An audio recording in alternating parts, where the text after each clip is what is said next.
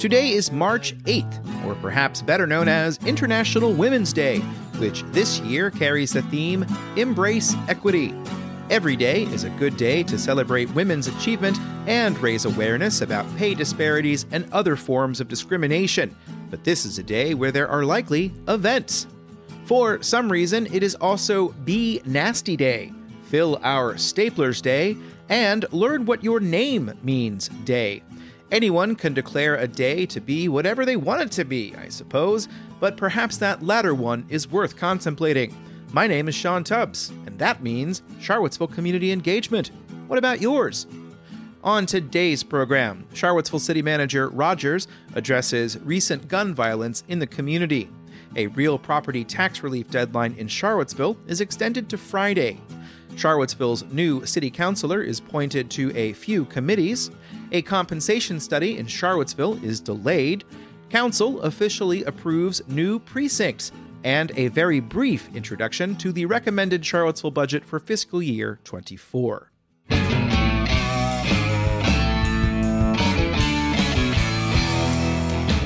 today's first Patreon-fueled shout-out, the Rivanna Conservation Alliance wants wildlife and nature photographers to enter their second annual photography contest.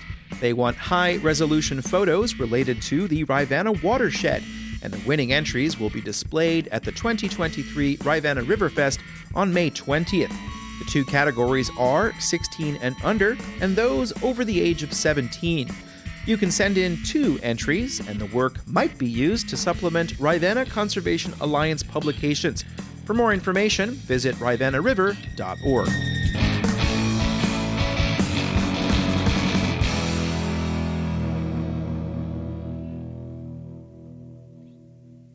A quick note before we get going on today's newsletter.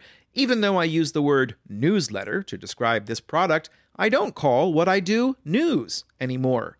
I've been a reporter for many years and spent many of them working on deadline to get something that happened one day out in the next day's newspaper.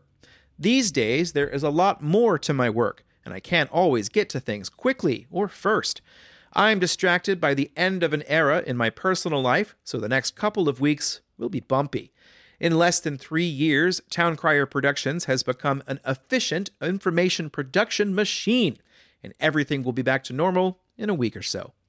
A small behind-the-scenes glimpse. Today is literally going to be as many segments as I can get from the March sixth, twenty twenty-three meeting of Charlottesville City Council. You will find that I didn't get to all of it. There's a long thing coming about the budget in another edition. But for now, let's go.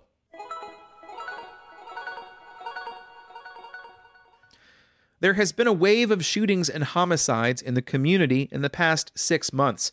At the beginning of the March sixth, twenty twenty-three Charlottesville City Council meeting, Interim City Manager Michael C. Rogers addressed the issue.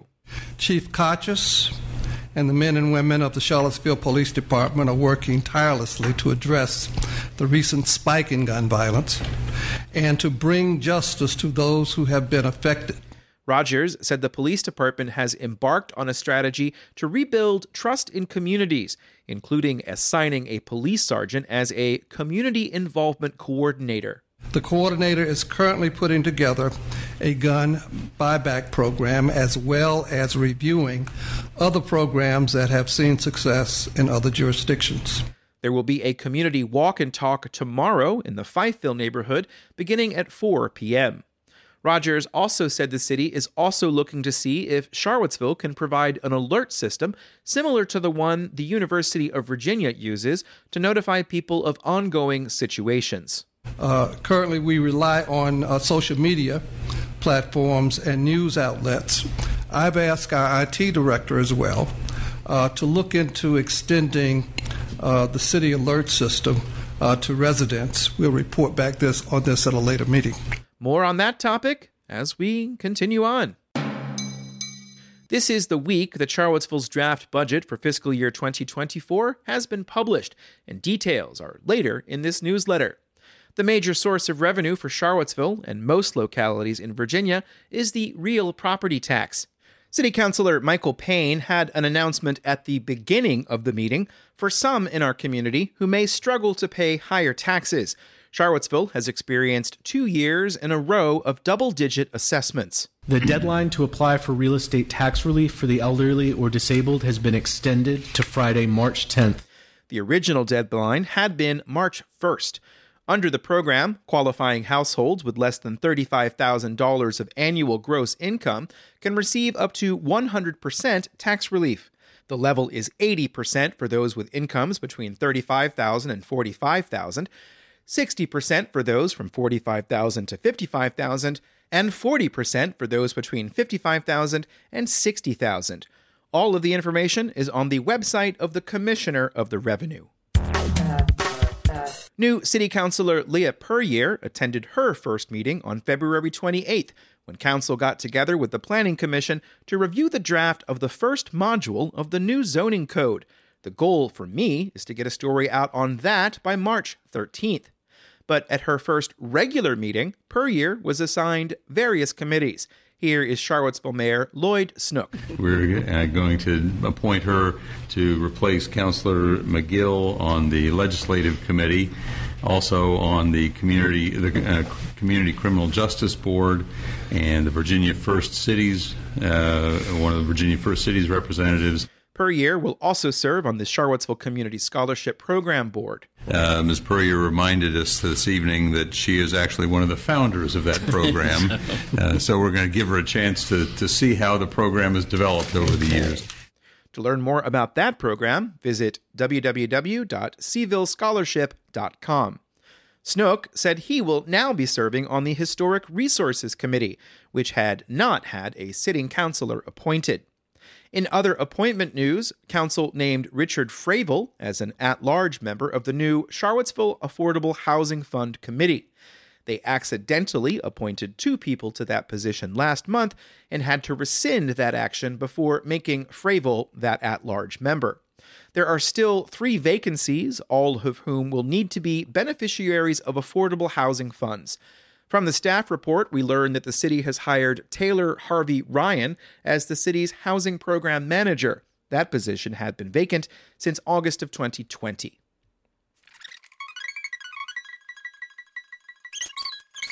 Like most localities in Virginia, Charlottesville is seeking ways to retain its employees by increasing salaries.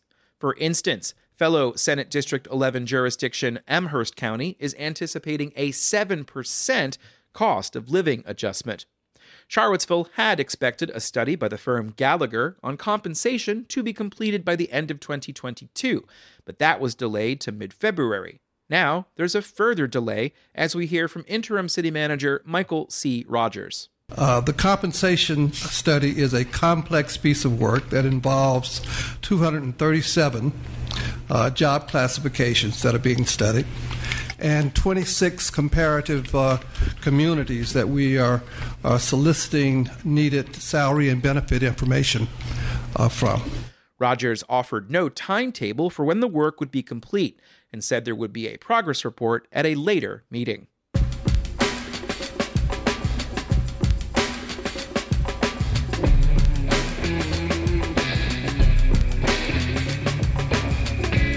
You're listening to Charlottesville Community Engagement, and since the very beginning of this newsletter, one Patreon supporter, who has been here since July of twenty twenty, has used his shout-out to draw your attention to the work of the Plant Northern Piedmont Natives Campaign. The campaign is a coalition of grassroots partners, including motivated citizens and volunteers, partner organizations, and local governments who want to promote the use of native plants. We are now close to the beginning of spring, and if you're already looking forward to it, this is the time to learn now about what you need to plan to attract pollinators who will keep native species going. To learn more, visit plant virginia natives dot org to download Piedmont Native Plants, a guide for landscapes and gardens.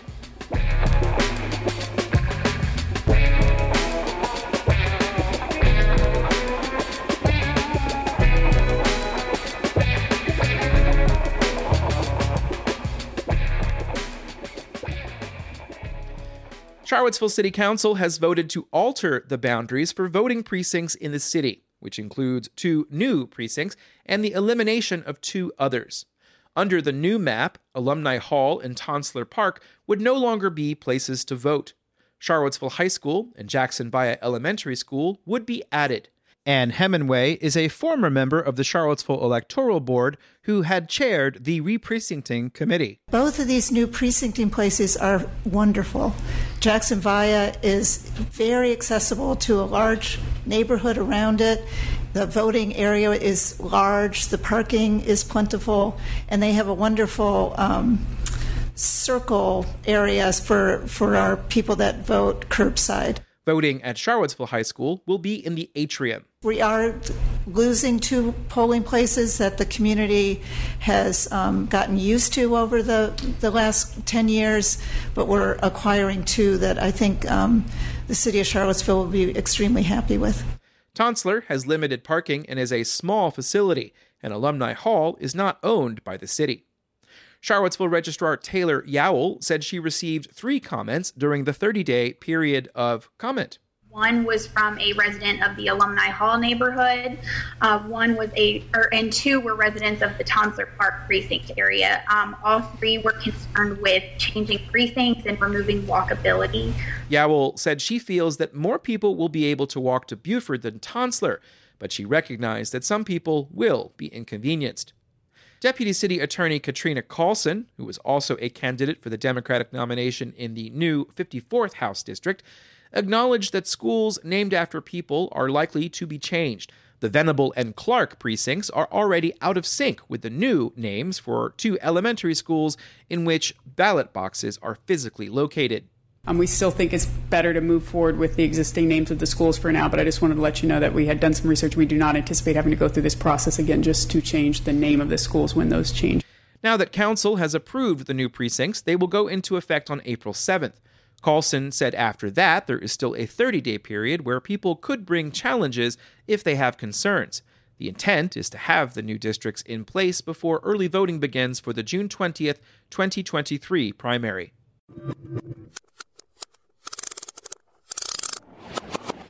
Budget season is really a year-round event in Charlottesville, as my reporting could attest.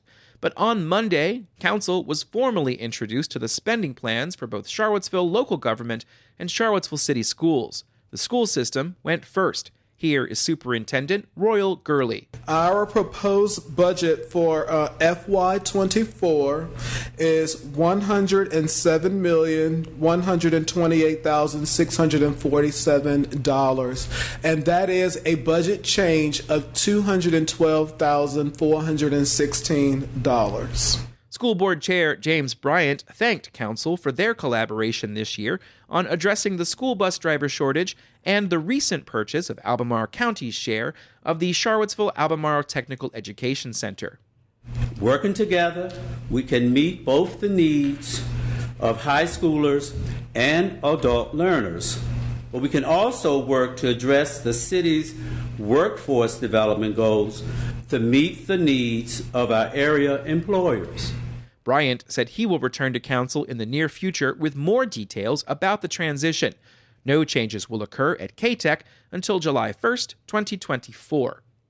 City Councilor Leah Puryear thanked Doctor Gurley and Bryant for their presentation. She spent sixteen years on the school board alongside fellow councilor Juan Diego Wade. And this city council understands that we must make this city whole for everyone. The children in our school division will be the children that sit here, that do your jobs, and do whatever else is done in this community. Then it was interim city manager Michael C. Rogers' turn to introduce the budget for fiscal year twenty-four. We are submitting to you tonight a balanced budget as required by charter of two hundred twenty-six million, two hundred thirty-nine thousand, one hundred fifty-five dollars, which represents a six point two seven percent increase over the F Y twenty-three budget. There is no actual budget book available for people to read through. Instead, community members must navigate through an online portal. Chrissy Hamill is the city's director of budget and performance. This is our first year with uh, an online budget book. There's a lot of information here. We hope that you will uh, find it useful. And it's going to take me some time to get through that document, this new way of doing it, because I'm so used to looking at it the other way. As such, details on what's in the budget will be in a future edition of this program. For now, know that there are no new tax rate increases anticipated. Much more about the details in tomorrow's edition of Charlottesville Community Engagement.